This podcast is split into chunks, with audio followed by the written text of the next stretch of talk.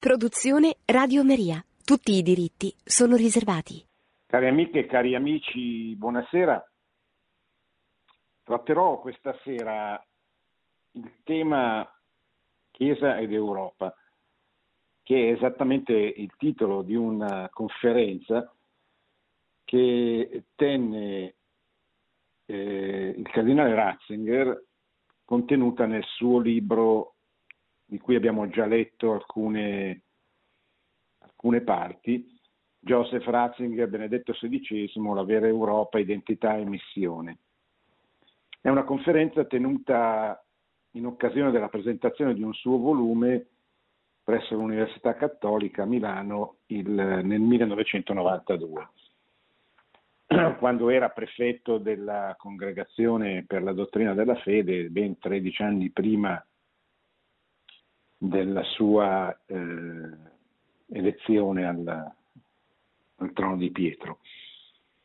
Il tema, come vedrete, è un tema molto complesso, ma è un tema che mi è, mi è sembrato di, di, grande attualità. Eh, oggi eh, l'Europa conosce la guerra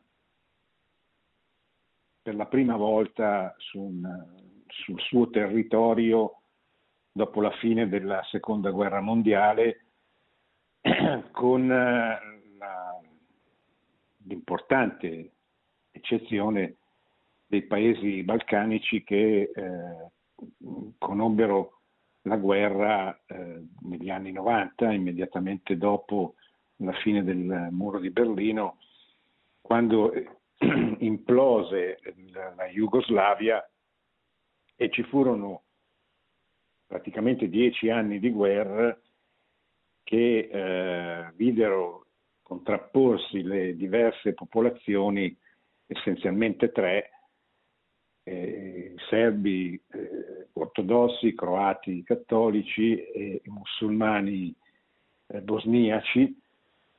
E in più poi ci fu una, lunga, una relativamente lunga guerra anche eh, in Kosovo, quella parte della, della, ex Jugoslavia abitata al 90% da albanesi e però eh, una parte, una, una, un pezzo di Jugoslavia molto importante per la Serbia perché è un po' la sua culla eh, storica, anche se è stata, diciamo così, eh, guidata politicamente da una minoranza, da una piccolissima minoranza che ha vessato per molti anni la popolazione albanese, la stragrande popolazione albanese. Probabilmente vi ricorderete chi ascoltava le trasmissioni del martedì durante tutto il lungo periodo degli anni 90, soprattutto quando era in corso la guerra tra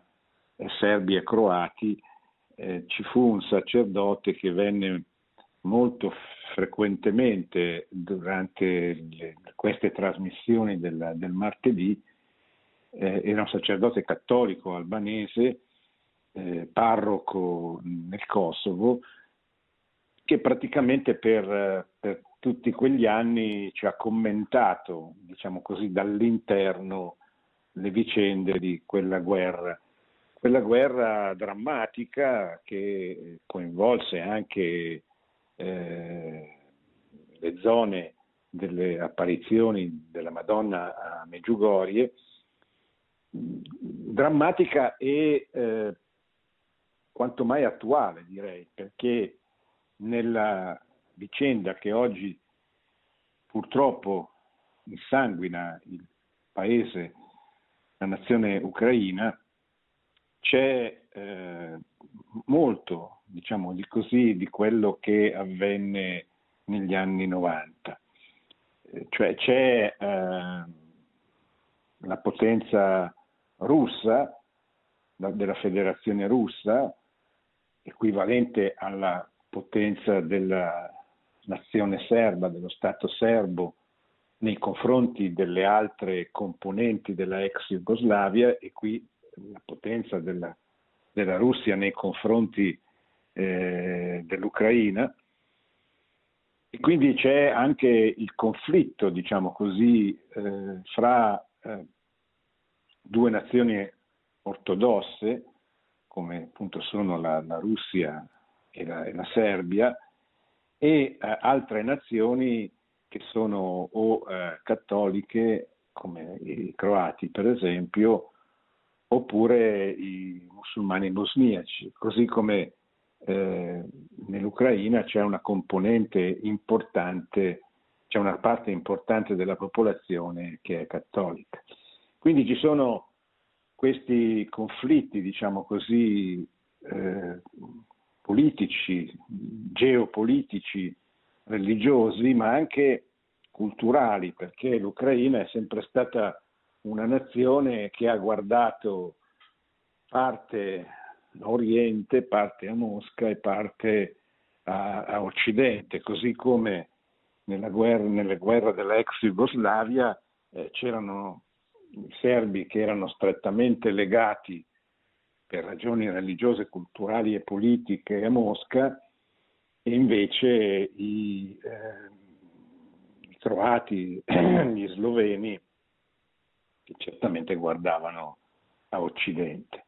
Così come eh, c'è una, un ruolo importante in entrambe le, le guerre, lo ha, lo ha, avuto, lo ha, eh, ha avuto e ha la Nato, cioè l'organizzazione dell'alleanza atlantica, cioè quell'alleanza militare di tutti i paesi europei occidentali che eh, diciamo così è nata per difendere l'Occidente, l'Europa dall'Unione Sovietica, ma che ancora oggi nelle intenzioni soprattutto dei paesi che confinano con la Russia è considerata come un, un ombrello protettivo, una forma di, di, di protezione nei confronti della, della Federazione russa che fa sempre paura, soprattutto adesso che rispetto agli anni 90 è più, eh, si è più rinforzata dal punto di vista politico-militare, fa molta paura alle nazioni, ai popoli che confinano con essa, la Polonia, la Romania, a tutte quelle nazioni che hanno dovuto subire eh, sia il comunismo interno che eh, il comunismo eh, dell'Unione Sovietica, ma che oggi eh, hanno grande timore del nazionalismo, del nazionalismo russo. E quindi cercano attraverso la Nato una forma di, di, di protezione, una garanzia di protezione da possibili eh, attacchi, da possibili invasioni della Federazione russa. Ma eh, che c'entra questo con il tema dell'Europa? C'entra tantissimo perché l'Europa, diciamo così, è sempre assente in questo contesto, o meglio, è presente, fa dichiarazioni, si muove, si agita, ma chiaramente eh, non ha eh, il peso politico e diplomatico che potrebbe avere. E allora io credo che eh, sia un'occasione ulteriore questa per riflettere su che cos'è l'Europa. Perché se l'Europa è soltanto l'insieme di eh, paesi che si uniscono nell'Unione Europea per interessi eh, economici e finanziari, ma se l'Europa non ha un'anima, se l'Europa non ha un ideale che la tiene insieme, eh, non potrà avere neanche una politica estera, non potrà mai avere una politica militare, non potrà, non potrà avere tutte queste cose perché non ha un'identità. No? Eh, e allora è importante che noi riflettiamo su questo tema Chiesa ed Europa, cioè dal punto di vista del, del legame, del, dell'intreccio che ci c'è che c'è stato, c'è e auspicabilmente ci sarà tra la Chiesa e l'Europa. I pontificati che ci hanno preceduto, anche per ragioni geografiche, soprattutto Giovanni Paolo II, ma anche Benedetto XVI, hanno dedicato moltissima parte del, del loro magistero al tema dell'Europa. Perché?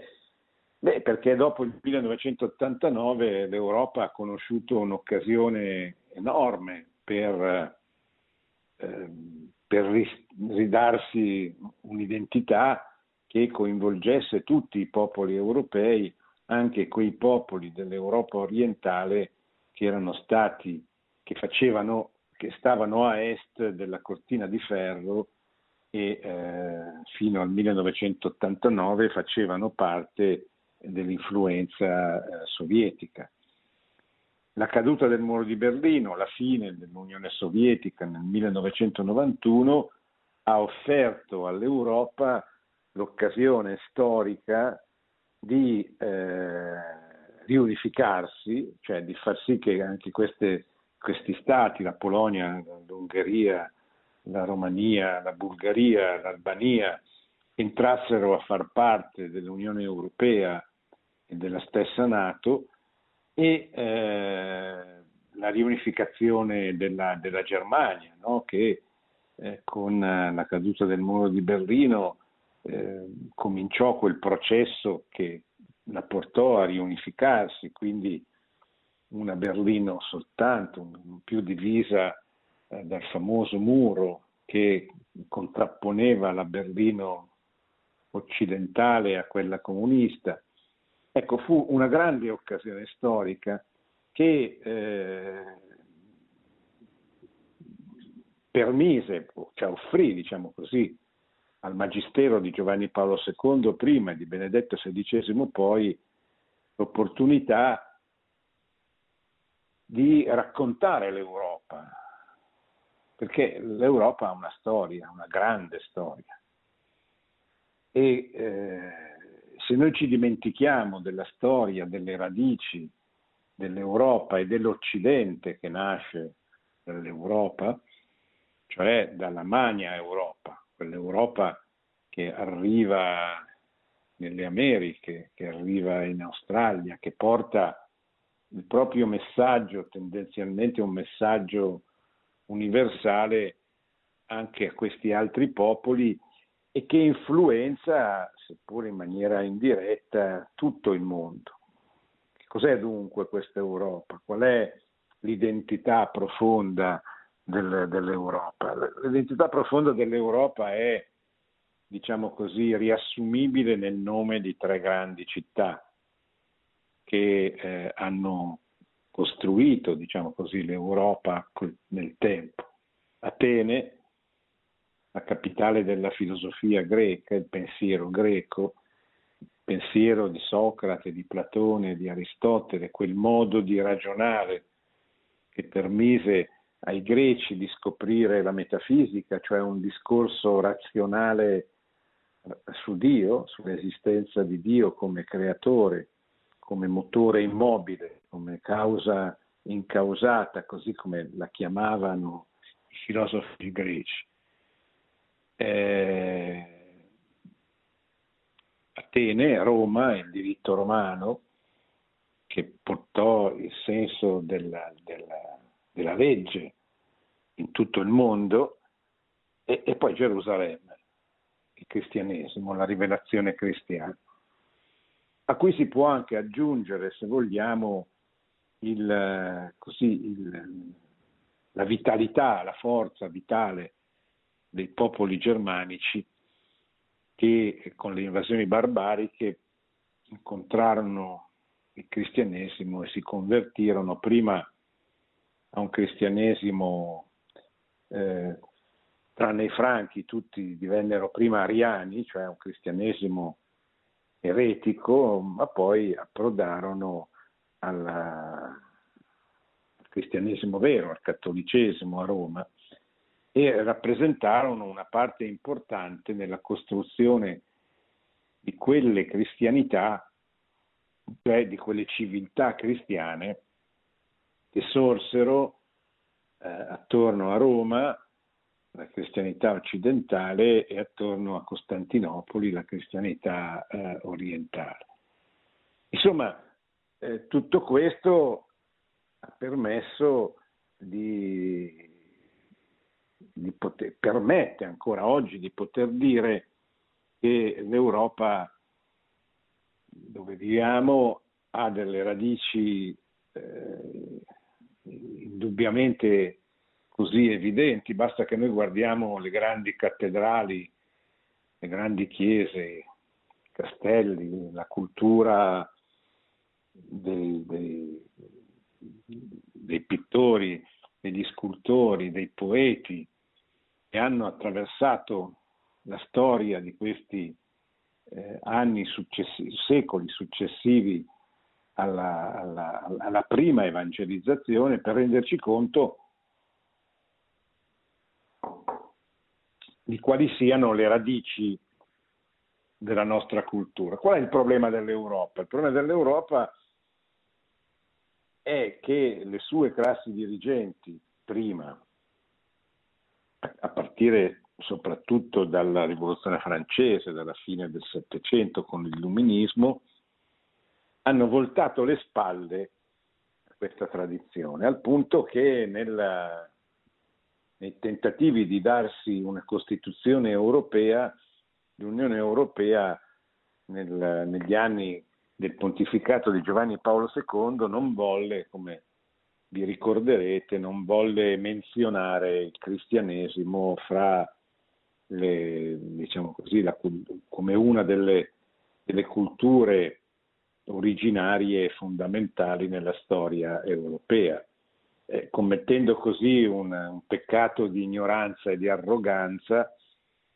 che verrà subito castigato poi perché la Costituzione europea non vedrà mai la luce, perché venne bocciata dal popolo francese con un referendum e anche da alcuni altri popoli del nord dell'Europa e quindi venne accantonata, così che l'Unione Europea nacque come realtà burocratica e finanziaria, capace di, grazie alla Banca Centrale Europea, di eh, offrire eh, tantissimi soldi agli Stati membri, permettendo loro così di risolvere tanti problemi, ma senza che eh, oltre a questo aspetto finanziario ci fosse qualche cosa di ideale, come abbiamo visto in occasione di tutte le crisi dove eh, gli stati nazionali europei non sono mai riusciti a mettersi veramente d'accordo perché ci fosse una politica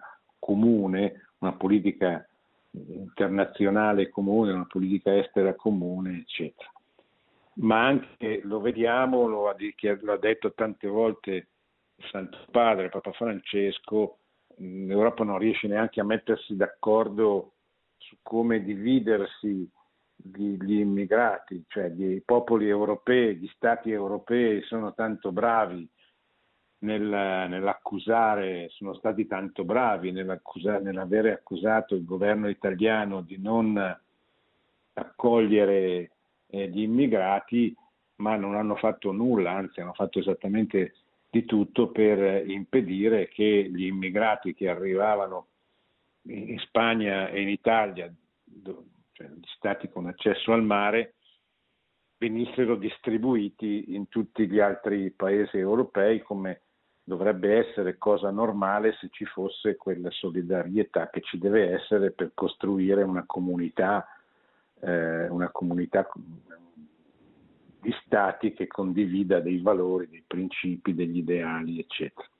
Quindi l'Europa purtroppo non ha, eh, non ha un'anima. E allora è importante, cioè non siamo noi che possiamo dargliela, cioè noi non possiamo evidentemente sostituirci alle classi dirigenti, non possiamo sostituirci agli intellettuali, a quelli che, eh, diciamo così, ehm, segnano con la loro presenza, con la loro con i loro scritti, con i loro interventi, dibattiti televisivi, eh, di articoli sui principali quotidiani, eccetera. Non possiamo evidentemente sostituirci al pensiero unico dominante in Europa, che è il pensiero, il pensiero che non pensa, cioè il pensiero debole, il pensiero eh, dell'ideologia del relativismo che ha sostituito le grandi narrazioni ideologiche del Novecento, le grandi ideologie, il fascismo, il nazionalsocialismo, il comunismo, ma eh, che ha preso il posto diciamo, di queste ideologie eh, con, eh, in nome di un'anti-ideologia, il relativismo appunto, che però da, da parte sua è, un, è, un'ideologia anch'essa. Quindi. quindi questa è la situazione dell'Europa. È chiaro che l'Europa e la magna Europa, se vogliamo, l'Occidente, siamo anche noi, anche se i cattolici oggi sono una minoranza, eh, se la Chiesa è stata, diciamo così, eh, emarginata dal dibattito pubblico nella grande maggioranza dei eh, paesi europei, questo, tutto questo è vero, però è vero che comunque l'Europa è cosa nostra, è affar nostro, cioè non è che noi possiamo, noi cattolici, ma anche noi che facciamo questa critica osservando lo stato dell'Europa di oggi, lo facciamo con il dispiacere di chi vede la propria mamma malata e sofferente. Eh, è chiaro che eh, non c'è più una cristianità, non c'è più una civiltà cristiana. C'è stata, è morta, è stata, diciamo così, eh, colpita a morte da tante rivoluzioni che sono state fatte, tante rivoluzioni anticristiane che si sono prodotte sul terreno, sul territorio europeo, ma non è morta, non sono morti gli europei, non sono morti coloro che vivono in Europa. E eh, dentro un mondo che muore c'è sempre un mondo che nasce. C'è sempre qualcheduno che cerca di eh, costruire un mondo diverso da quello che sta venendo meno o che è venuto meno. E, e qui c'è eh, il nostro compito, il nostro compito della Chiesa, che la Chiesa ha svolto con grande mm, lucidità e generosità nel corso di questi trent'anni successivi alla caduta del muro di Berlino, ma che ciò nonostante eh, non è riuscito a penetrare in maniera adeguata come sarebbe auspicabile nella, nel cuore e nella mente delle classi dirigenti e anche della popolazione. E allora noi dobbiamo tenere viva questa fiamma, questa memoria, perché è molto importante, eh, senza la quale eh, l'Europa andrà sempre a peggiorare e soprattutto il cristianesimo cesserà dall'essere sempre più eh, rilevante per il futuro di questo grande eh, continente.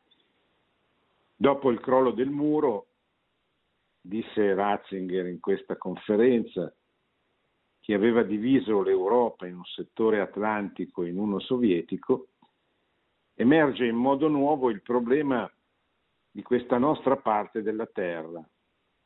Ciò che era separato vuole nuovamente essere un tutto unito ed è pertanto, dopo il fallimento delle teorie utopiche, alla ricerca un, in modo rinnovato del legame con la sua propria storia.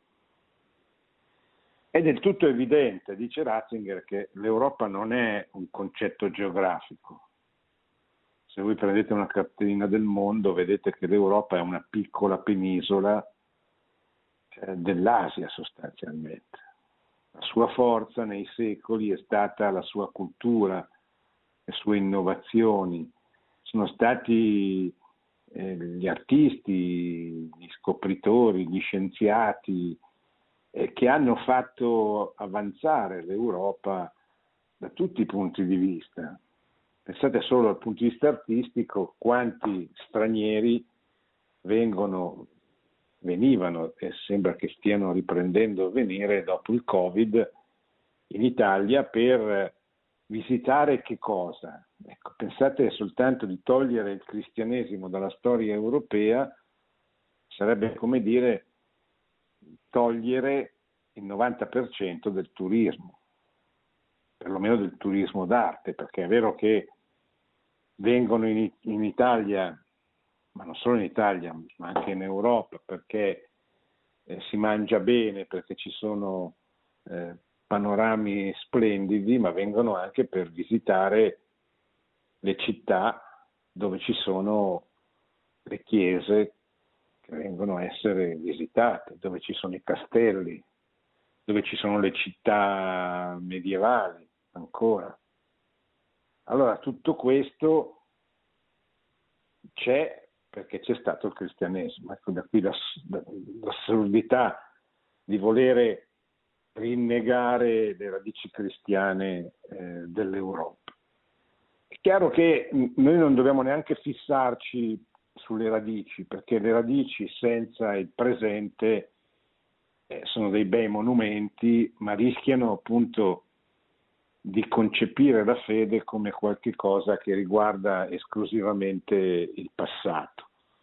E quindi noi non possiamo fare un discorso esclusivamente legato alle radici, perché qualcuno potrebbe dirci ma le radici c'erano, però oggi non c'è più nessuno, quasi, che si richiama a quelle radici. Quindi il grande tema della nuova evangelizzazione o della seconda evangelizzazione, che è il tema che affronta adesso Joseph Ratzinger in questa conferenza, è il tema che riguarda il presente. Benissimo, ci sono le radici, se siete onesti le riconoscete, riconoscete che non si può costruire una, un'unità culturale e politica eh, prescindendo dalle radici, però noi dobbiamo essere consapevoli che il problema principale siamo noi, cioè siamo noi, è la presenza pubblica dei cristiani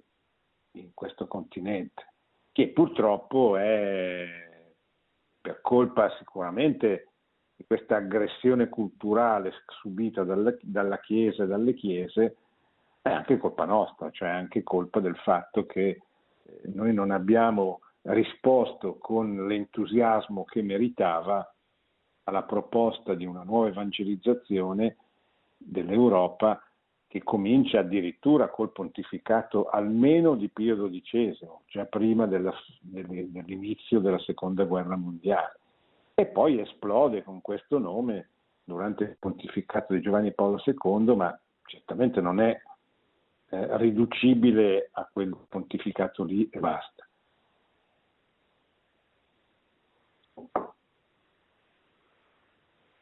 Quali sono le obiezioni che vengono fatte alla nuova evangelizzazione? Perché la nuova evangelizzazione che cos'è? Adesso poi vedremo tante definizioni che, dà Ratzinger, però nuova evangelizzazione è sostanzialmente ripetere l'evangelizzazione dei popoli così come i popoli europei sono stati evangelizzati per la prima volta nei primi tre secoli dopo la morte e la risurrezione di Gesù e soprattutto dopo la fine del periodo delle persecuzioni, dopo il 313, quando con l'editto di Milano l'imperatore Costantino permise alla Chiesa di evangelizzare liberamente su tutto il territorio dell'impero. E da lì è cominciata un'evangelizzazione che ha portato all'inculturazione della fede, come si dice oggi, cioè ha fatto nascere una cultura, cioè una visione del mondo, criteri di giudizi ispirati alla fede, ma alla fede frutto appunto dell'inculturazione del cristianesimo dentro quel pensiero greco, quella filosofia greca di cui vi parlavo, e dentro il, il diritto romano. Questo ha permesso che, eh, che nascesse non solo una cultura, ma poi anche una civiltà, una civiltà che ha avuto eh, prima, c'è stato un breve, un breve insomma, un secolo circa di imperatori cristiani dopo Costantino, dopo la conversione di Costantino, il più importante dei quali fu eh, Teodosio, che fu con, eh, contemporaneo di Sant'Ambrogio. Sono bellissimi gli incontri, scontri, eh, la, la, l'amicizia, la collaborazione che ci fu fra Sant'Ambrogio e l'imperatore Teodosio. E poi ci fu il, il periodo in cui l'impero eh, romano continuò eh, a Costantinopoli, che è l'impero romano d'Oriente, quando l'impero romano d'Occidente finì sotto l'invasione di, dei barbari nella seconda metà del V secolo, impero d'Oriente che continuerà fino al 1450 e rotti, quando cadrà sotto l'invasione dell'impero ottomano, ma nel frattempo Carlo Magno, nella notte di Natale dell'Ottocento, aveva ricostituito l'impero romano d'Occidente. Quindi una grande cristianità, anzi due cristianità diverse dal punto di vista culturale e politico, quindi con storie diverse, ma che eh, diciamo così oggi, in particolare quella occidentale, perché a proposito della Russia, della, della cristianità dell'Oriente, bisognerebbe fare un discorso storico diverso, applicare una periodizzazione diversa, ma per quanto riguarda la cristianità occidentale, eh, gli effetti della prima evangelizzazione sono finiti.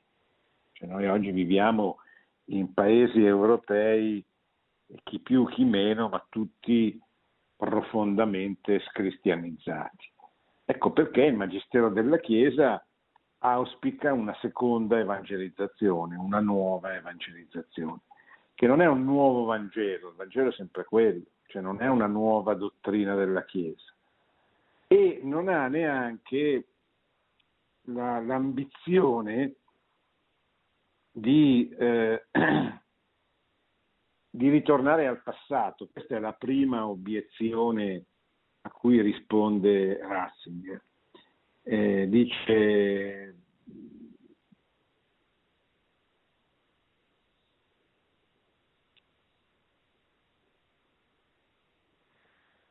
primo timore è il timore dell'eurocentrismo, eh, cioè dice è chiaro che non esiste alcun cammino all'indietro, chiaro che non avrebbe senso cercare il ritorno al passato un'idea di Europa che non riuscisse ad integrare anche l'eredità dell'Evo moderno non avrebbe un futuro, si appoggerebbe inoltre su una concezione astratta della storia. Cosa vuol dire? Vuol dire che la storia non torna indietro. Noi possiamo e dobbiamo anche entusiasmarci dalla bellezza di una cattedrale, di un'opera d'arte, di una poesia, di un poema, pensate alla Divina Commedia, per esempio. Ma non possiamo pensare che la storia possa tornare a quell'epoca. La storia non torna indietro, perché il grande pregio di quell'epoca è che è stata un'epoca cristiana. Cioè non è che nel Medioevo tutti erano santi e oggi sono tutti cattivi.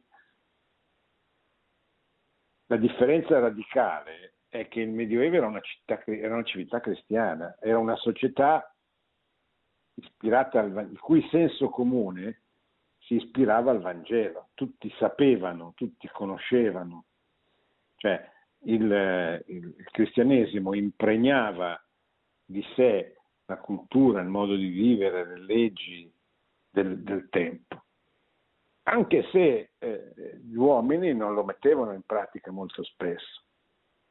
Più studiamo la storia del Medioevo, più vediamo la grande ricchezza di santità che c'è stata in questi periodi, ma vediamo anche, eh, anche la presenza del male e come se la vediamo. Quindi non è, questa, non è questo il criterio. Il criterio è che, eh, come, come, dice sempre Io XII, ripreso poi da Paolo VI, il peccato del nostro tempo, il peccato del mondo moderno, è l'assenza, è l'assenza del senso del peccato, non è un peccato particolare, è che gli uomini di oggi crescono in una cultura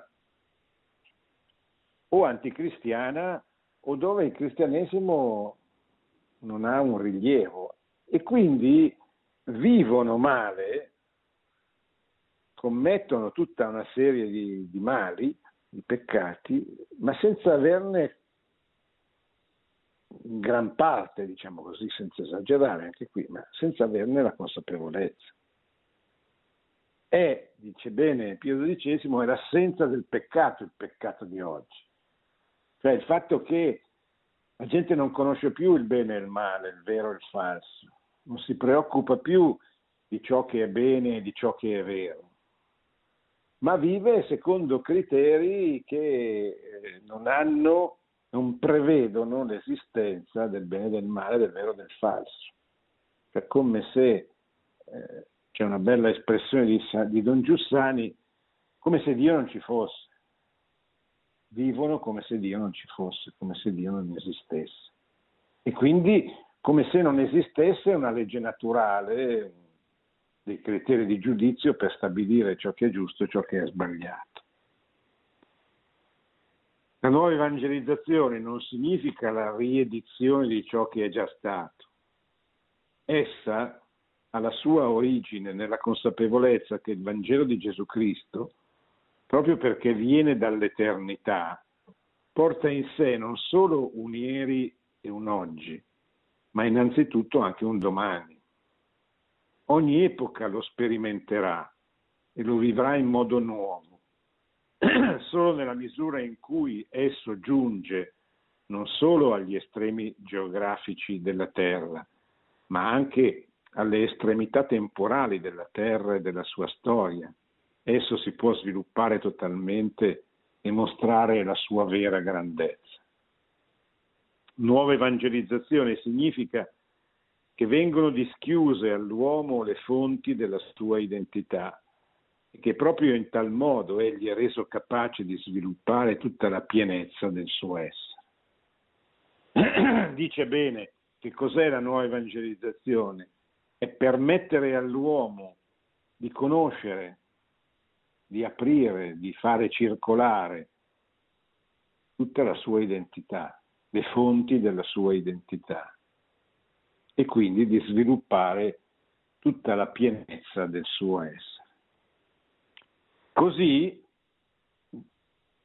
è già data nel suo nucleo la risposta alla seconda e alla terza domanda che ho precedentemente cercato di presentare, cioè sono le tre obiezioni che sono eh, state avanzate contro la nuova evangelizzazione. No? La prima si nasconderebbe l'obiettivo di fare retrocedere la riforma e l'illuminismo, e favoriti dalla favorevole circostanza dell'ora presente, l'edificare un'Europa dominata dai cattolici sotto la guida del Papa. Qui non si tratta di ricreare le condizioni di un'egemonia, si tratta di diffondere il vero, di diffondere la verità, di diffondere l'idea di bene, l'idea di giustizia, e poi lasciare che accada quello che, lasciare che la grazia lavori e che la verità lavori dentro la cultura dei popoli che la accettano, per sfociare nella migliore delle, delle soluzioni che gli uomini troveranno. C'è una bella frase di Plinio Correa de Oliveira, un pensatore brasiliano, a proposito della cristianità, che viene detto ma come sarà la cristianità del futuro? E lui risponde ma noi non possiamo saperlo. E certamente non sarà uguale a quelle, a, del, a quelle del passato. Ci saranno sicuramente delle cose simili perché i principi fondamentali sono gli stessi, il decalogo non cambia, i dieci comandamenti, cioè la legge naturale è sempre quella, la rivelazione non cambia, sempre quella. Gesù Cristo, figlio di Dio, i misteri della fede cristiana sono sempre i due fondamentali, cioè l'unità e la Trinità di Dio, l'incarnazione, la passione, la morte e la resurrezione del Signore Gesù. La dottrina contenuta nel catechismo è quella, ma come questo poi feconderà una, una civiltà, una cultura, noi non lo sappiamo, non lo possiamo sapere. È come lui dice, quando si fa uscire un uccello dalla gabbia e noi non sappiamo dove andrà, se andrà a nord, a sud, a est, a ovest, andrà dove vorrà lui. Cioè noi dobbiamo liberare la potenza della verità, la potenza della verità che è dentro ogni uomo, perché ogni uomo è creato a immagine e somiglianza di Dio che è dentro ogni popolo, perché ogni popolo riceve da Dio una vocazione particolare a compiere un, un qualche cosa di specifico, ma che è dentro anche la storia dell'Europa. Noi dobbiamo liberare questa verità, questa tradizione che è stata trasmessa e che a un certo punto è stata attaccata, aggredita, messa come in prigione, in disparte, messa in un angolo. La Chiesa ha cessato di essere riconosciuta pubblicamente come una, una realtà che può dare un contributo fondamentale e importante al bene del popolo, al bene dei popoli, al bene comune. Quindi noi sappiamo che dentro questa storia, dentro questa tradizione c'è una potenzialità di bene enorme, dobbiamo liberarla e poi, poi accadrà quello che, che, deve accadere, cioè nel senso che eh, si costruirà quello che, che si potrà, ma certamente nessuno deve avere il, il, il, la paura che dal cristianesimo possa nascere forme di intolleranza, perché è vero che i cattolici possono essere intolleranti come tutti gli altri uomini e lo sono anche stati in alcune circostanze della storia, ma è una colpa degli uomini, non è la colpa del, dell'insegnamento della Chiesa, del Vangelo, eccetera. Quindi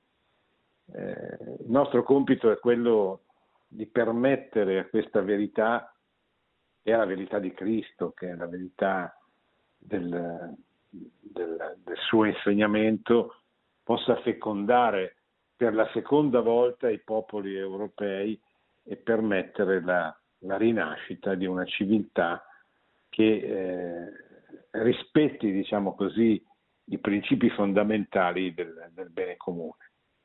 Mi fermo per rispondere alle vostre domande.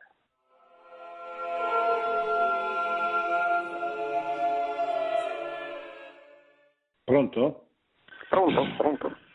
Buonasera. Prego, buonasera. Eh, sono felice da Roma, chiamo e brevemente, ma secondo me eh, i problemi sono questi sulla rivangelizzazione. Prima cosa, secondo me, eh, viviamo eh, la fede come un fatto privato, individualmente noi cattolici, cristiani, insomma viviamo la fede come un fatto privato e di conseguenza anche questo succede in Europa eh, per, eh, in proporzione da micro a macro il problema è sempre questo, cioè la debolezza anche di una eh, di una posizione cristiana, quindi a livello europeo, a livello di, di eh, il, il, i valori cristiani in, in, in, a livello macro eh, scemano e quindi sono, sono, più deboli e quindi si vive questa cosa. Speriamo di poter eh, ribaltare la, cosa, la situazione, ma il problema è questo su cui lavorare.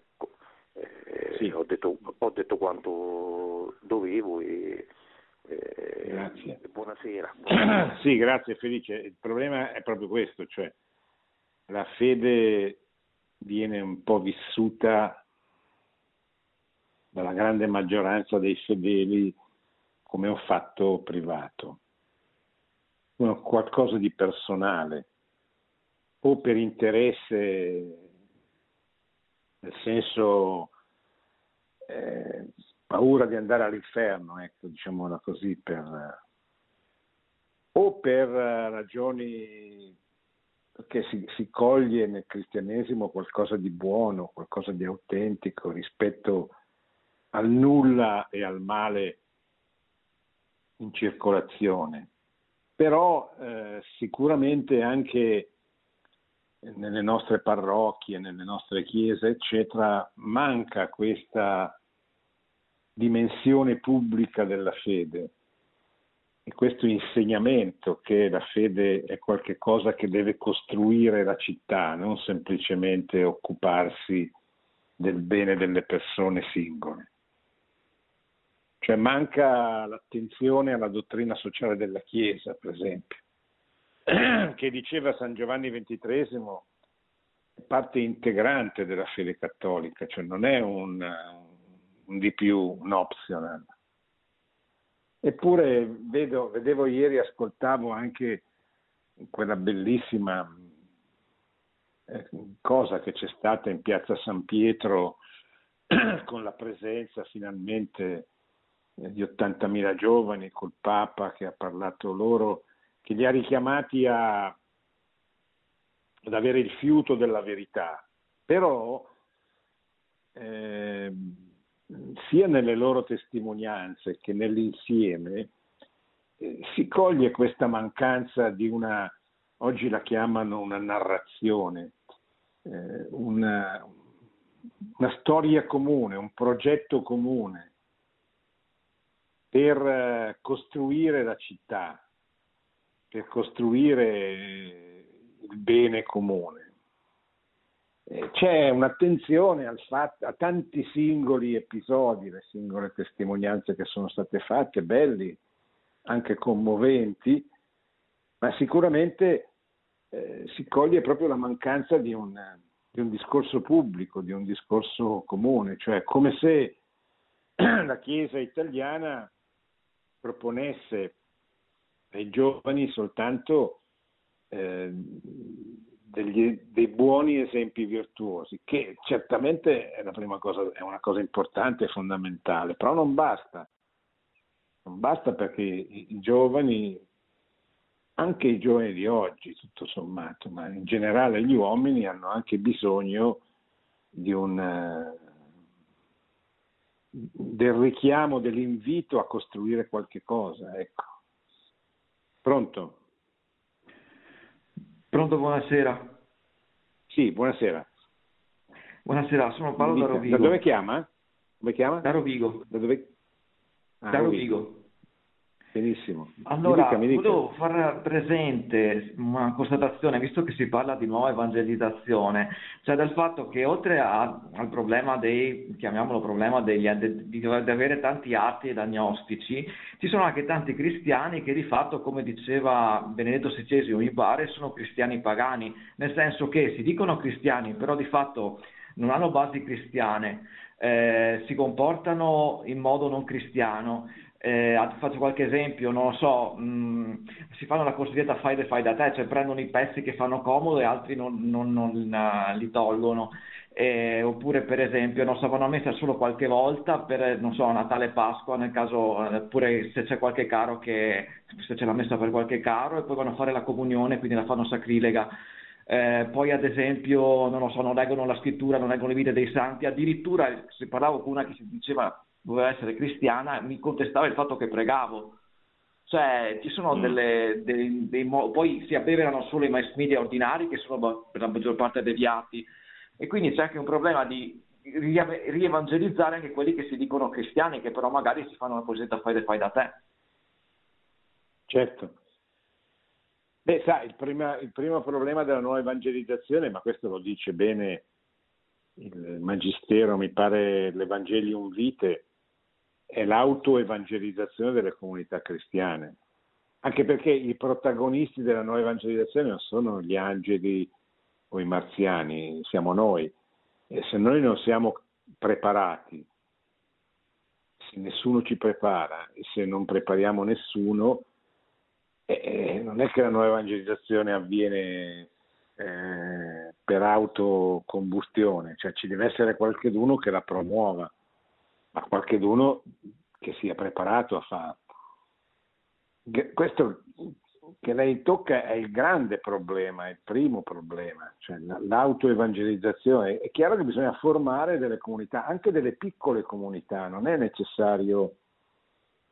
Adesso io ho fatto un po' l'esempio di ieri perché mi hanno mi ha colpito questa presenza gioiosa di 80.000 ragazzi, eccetera, bellissima, e, e, ho, e, ho, e, ho, colto un po' questa mancanza, ma è chiaro che il problema di fondo è nelle singole parrocchie, nei singoli paesi, ci devono essere dei piccoli gruppi irraggianti, cioè che si, si trovino per pregare, per studiare, per... Eh, capire loro anzitutto che cos'è la nuova evangelizzazione e, e poi come farla, cioè come rivolgersi ciascuno nel suo territorio a, a, ai lontani, cioè piccoli gruppi irraggianti che studino, eh, innanzitutto che conoscano bene la dottrina della fede, che preghino tanto, perché la preghiera è l'anima di qualsiasi apostolato.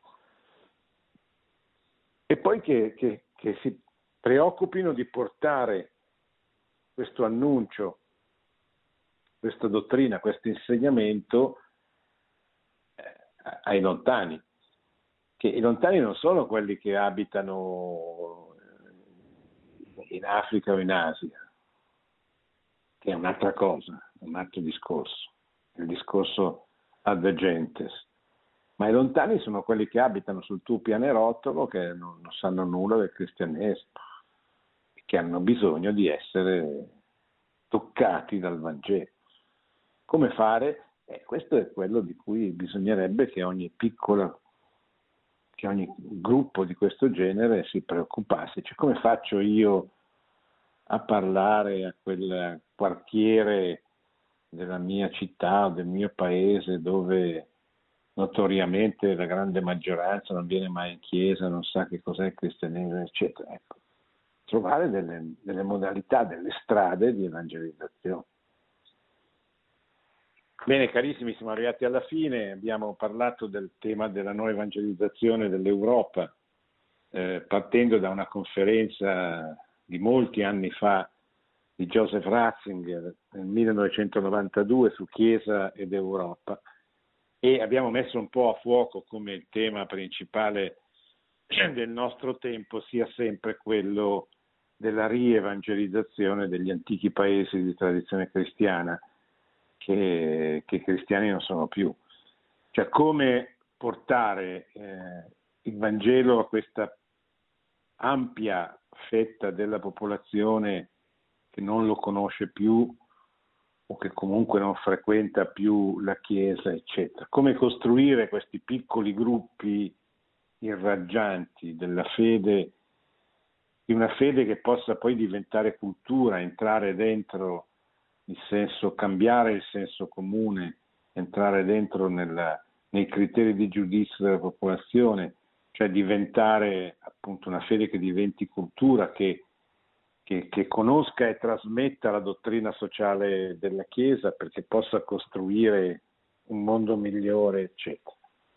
È un tema su cui torneremo perché è molto importante, direi che è il tema o comunque uno dei temi più rilevanti del nostro, del nostro tempo presente.